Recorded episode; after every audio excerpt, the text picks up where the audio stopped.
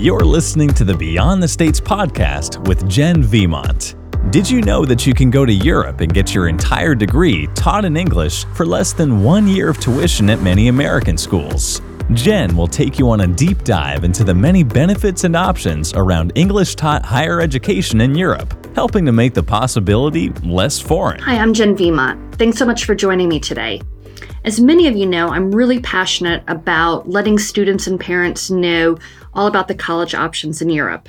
The problems with the US system and the benefits of college in Europe are so clear to me that I don't understand why everybody isn't considering it. I don't know how many of you listen to Malcolm Gladwell's podcast, Revisionist History, but I highly recommend it. The first season in particular had a number of episodes that really resonated with me around the mindset that's needed when you're thinking outside of the box. There was one episode that talked about how some people have a harder time making decisions that are outside of group norms than others, even when the benefits of these decisions are really clear. The term around this is threshold. If you have a high threshold, you're not likely to make a decision that's outside of group norms, no matter what the, the benefits may be. If you have a low threshold, you're comfortable making decisions based on reasoning or instinct as opposed to what the crowd is doing. And if you have a threshold somewhere in the middle, you may not need group approval, but you do want to explore more data before making decisions based on unconventional ideas. We know that students who want to study in Europe likely have a middle to low threshold. These kids are comfortable making decisions that are unconventional. They want to experience new and different things and different ways of life. Uh, but as a parent of a student considering college in Europe, it's equally, if not more important, to have a threshold of middle to low. People are going to be asking you about this decision you're making. So today we're going to talk to a parent who actively helped her daughter pursue the less conventional option of college in Europe. Laura's raised her family in Deep River, Connecticut. It's a small town about 45 minutes from New Haven. Her daughter Liza is currently in the middle of her first year at Anglo American University in Prague. Before we get started talking with Laura, I do want to tell you a little bit more about this school. Private schools only started in the Czech Republic after the end of the Cold War. So the school was founded in 1990, which seems like fairly recently, but it's actually the oldest private higher education institute in the Czech Republic. When I visit schools in Europe, I tend to avoid those that have American in their name. What I found is that many of these schools use whatever association they have with the US, be it an accreditation or a partner school, uh, to charge American sized tuitions.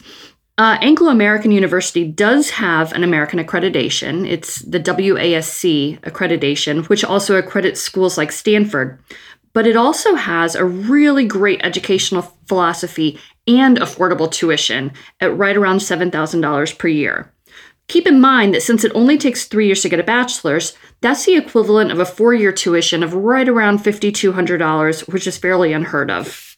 I visited AAU last winter and I thought really highly of it. All of their bachelor's degree programs are conducted in English, which leads to a really diverse student body made up of students from all around the world. Class size is maxed out at 25 students, most of them are around 18 students, and they stress interactive group work and class discussions. Though it's a small school, they offer over 200 courses each semester. And the facilities are absolutely incredible. It's housed in a renovated historic building near the Prague Castle. I mean, I can't even describe how beautiful it is. So, we will make sure to put uh, the link to the pictures in our show notes.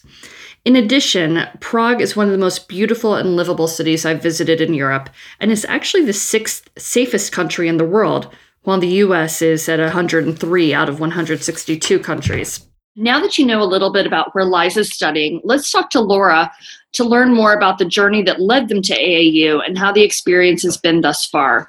Laura, thanks so much for joining us. Having me. So, can you tell us a little bit about what led you to seek um, colleges outside of the US for Liza? Well, we had started off looking at colleges that change Lives, the book that was put out. Excellent book. Yep, very good. We loved it. Uh, Liza was seeking a smaller college atmosphere. Um, so we looked at a few colleges through there, and things were, some were good, some were not so good. She wasn't wowed by any of them. And I had heard a story on NPR about colleges in Germany that offer free tuition. All of Germany's free tuition. Uh, so we started looking at that since she had some international experience. And we couldn't quite come up with the college in Germany either. And then somehow I stumbled on your website.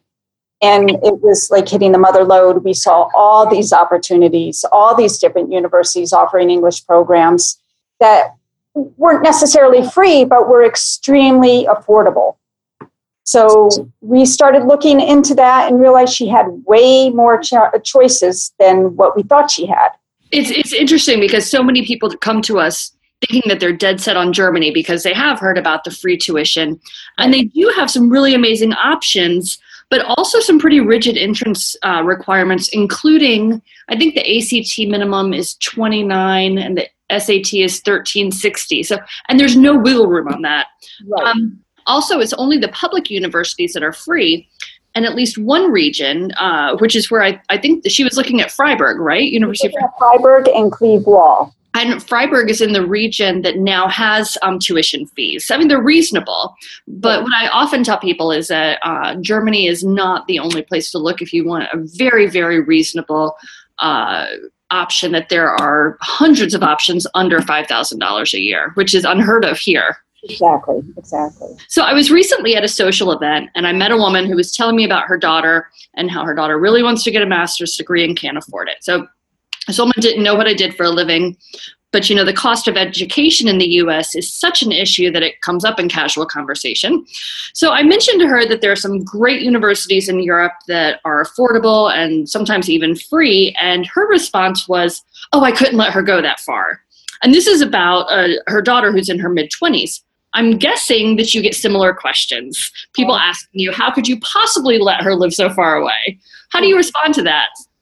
Well, you know, my first instinct was you're letting your child go anywhere out of the home. They're they're gone. They're they're breaking the strings, they're moving on. And with technology today, I mean, she's texting me two or three times a week. It's as if she's down the road or the next state over, or, you know, she seems very close. Um, the distance is much smaller these days with technology. Reality is, yes, she's still, you know, a continent away, an eight hour plane ride away. But it doesn't seem, the distance doesn't seem as far when I can just jump on my phone and text her and say, What are you up to now? How, how's your day going? And she responds to me right away.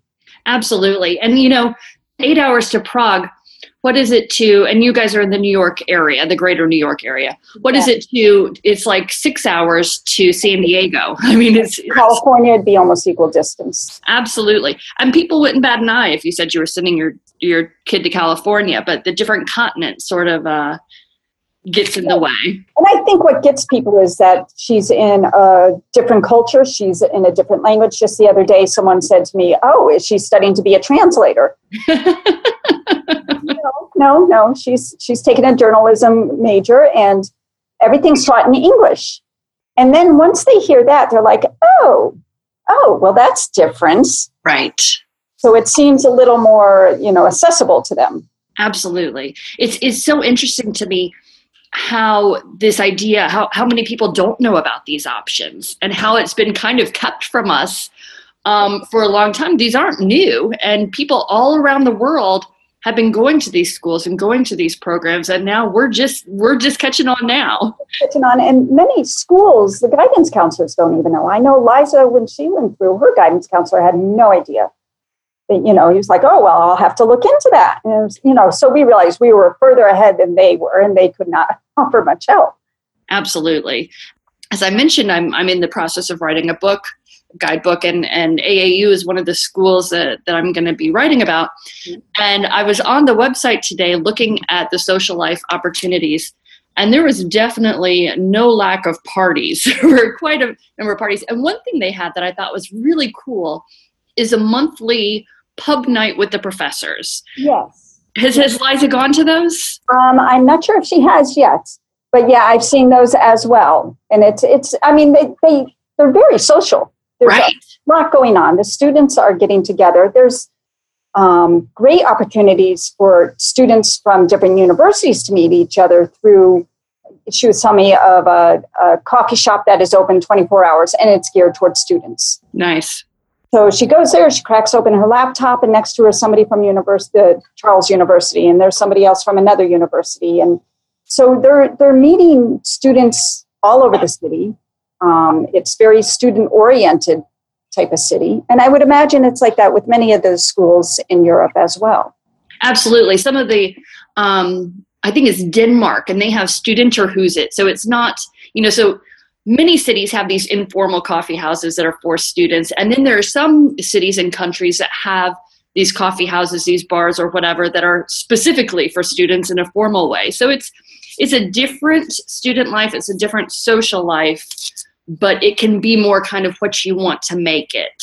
No, it, it won't be a sorority, but you know there are clubs, there are social clubs. Um, one thing that I think is is really important that people know is how the qualities that are needed to be successful. And actually, our next episode is going to be about independence. And and I know from our discussions and from what I know about Liza, she definitely has that trait. What is it you've done in your household when she was growing up to cultivate that? Um, they were given my both my kids were given a lot of freedom to explore, whether it be out their back door or free time to play the way they wanted to play. Um, they definitely had structure time as well. Um, and then as we were growing up, it was important for me to have them travel, and we started locally and then within the states. And then when they were both what I thought was old enough to appreciate the travel, we went to Puerto Rico. And then from there, we went to Greece and we went to, you know, Germany to check out the schools for Liza. And Liza, on her own, as well as my son, have both done trips with their church um, every year. And I think it was important for them to go and do their own thing without the parents. Right. Um, be away from home, whether it's with summer camp or, or these trips. Um, to have that freedom of not having mom and dad over their shoulder all the time. So we we cultivated that kind of thinking growing up, and Liza took to it. You know, she came to me after her sophomore year and said, "I want to do a study abroad program this summer," and I researched all these and. These are the ones I want, and help me decide which one I want to do. I will raise money for it. And she did that. So she was very driven to try new opportunities. Um, Where did she study abroad? she it was a two month program with projects abroad she went to tanzania wow helping an orphan, orphanage and that's when she met students a lot of students from england and scandinavia and uh, um, a couple other countries i can't remember now so that's you know she st- stayed in touch with those kids and have visited them. And so it, it, it kind of started and snowballed from there that yes she wants to be part of that global community. You know and it's interesting you and i are similar in that we don't live in urban our, our kids aren't being raised in an urban area. I was raised in an urban area and my upbringing is very different than my kids and my opportunities for independence are a lot different than my kids. So i love that when you guys went to freiburg you let her you know walk around and explore and explore the coffee shops on her own. And to some of our listeners who are in urban areas they might think that's no big deal.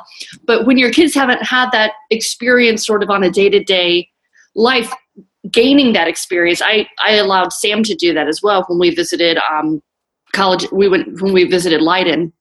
Um, he would meet me after meetings and just walk there on his own. And so he gained independence not only just doing it himself but you know using the map quest or map app to get there and, and yeah. getting around.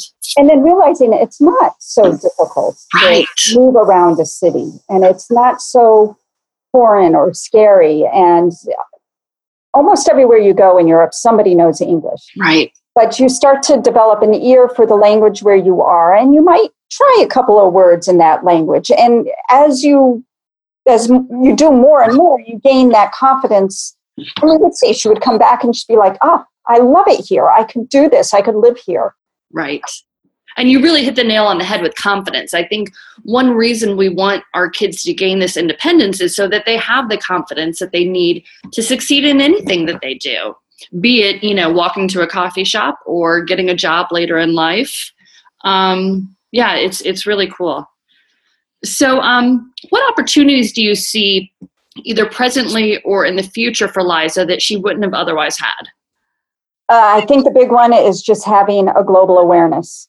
Yeah. Um, being part of a global community. Um, in Europe, you, you're, you you know you're thrown up against so many different cultures and languages where you know you're two hours from another country right language another culture so having that and realizing that the world doesn't revolve around america and what america does um, kind of broadens your mind a little bit and makes you more flexible um, also having those connections with students who are all over the world she's going to school with students from you know dozens of different countries who she's developing friendships and relationships with that will last her a lifetime. Not to mention the professors who are from all over the world. And she's comfortable wherever she is. So I, I think the opportunities just expand by going to school in Europe. So many times I hear people say, but what about getting a job? How will they get a job after college? And not only do I cite the research that states that this actual experience makes them more employable, you know, even here in the States, I mean, there, are there are studies done about that, but also this is introducing them to international recruiting and international companies that may have jobs around the world that they can apply for. Exactly. And because they, just being over there, she's picking up Czech. I mean, right. I'm sure there's not a huge market for Czech speakers, but there's a huge market for people who pick up languages quickly, who are Absolutely. comfortable around different languages. And, Absolutely. You know, using her French a lot more than she would be if she was going to school in the States.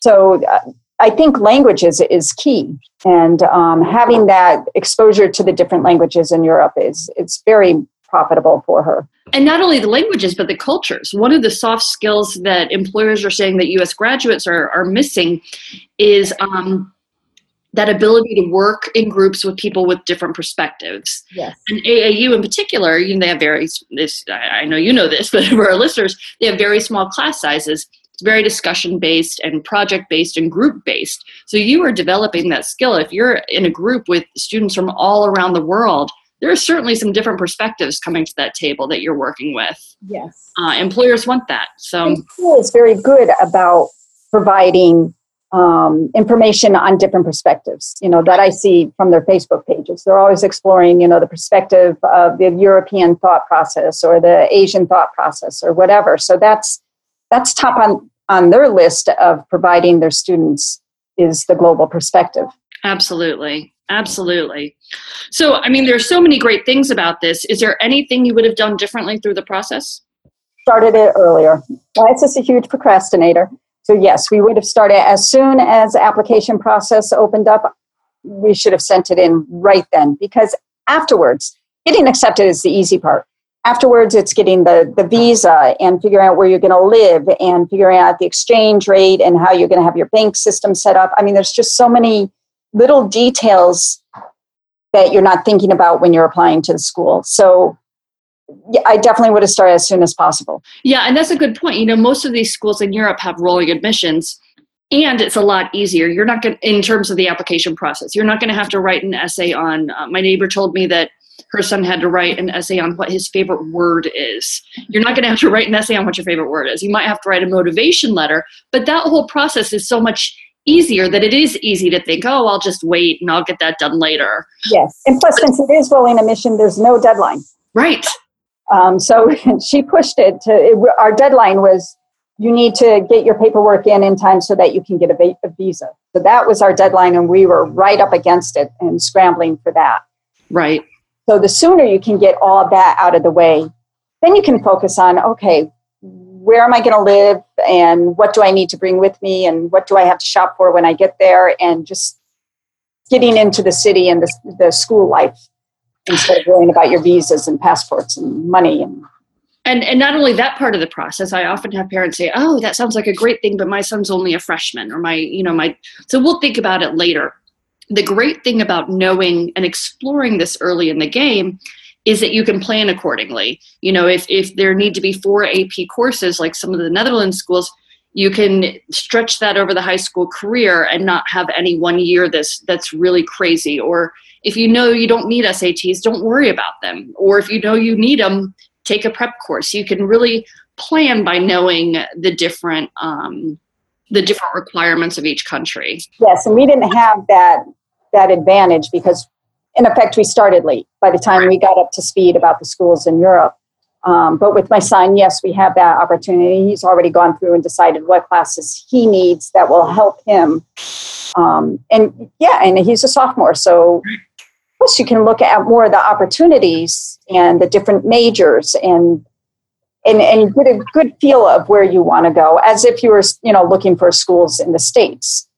It's really fun too. I mean, it almost feels like watching, I don't know, like House Hunters International, you know, looking through the different schools and kind of experiencing them through the websites. I, I often say it's never too early and it's never too late to start the process. Even if you're starting, you know, the spring of your senior year, there's still some options open. Even if you're 25 and you dropped out of college, and now you're wanting to go back, you're fine. Even if you are 45 and you know want to take the Italian cultures and wine program that that I'm personally fascinated with. You know, they're they're it's never too late or early for anyone. So is there advice that you give parents who are on the fence about whether this is a good idea for their kids? You know, I think you have to go or let your child lead you. You know, if this is something your child is set on, and, and if they're 100% comfortable with it and they're presenting you with I want to study in Europe, then say, okay, you know, maybe you're a little nervous about it. Let's look at schools in America. Let's compare and contrast. And as the, you go through that process, with, we did that with Liza. And as we went through the process, the more we looked at schools in the States, the more she leaned towards schools in Europe. And we were able to cross off all the things that she's like, well, I'm going to miss the American experience of going to school. She realized well, that really wasn't a big deal to her.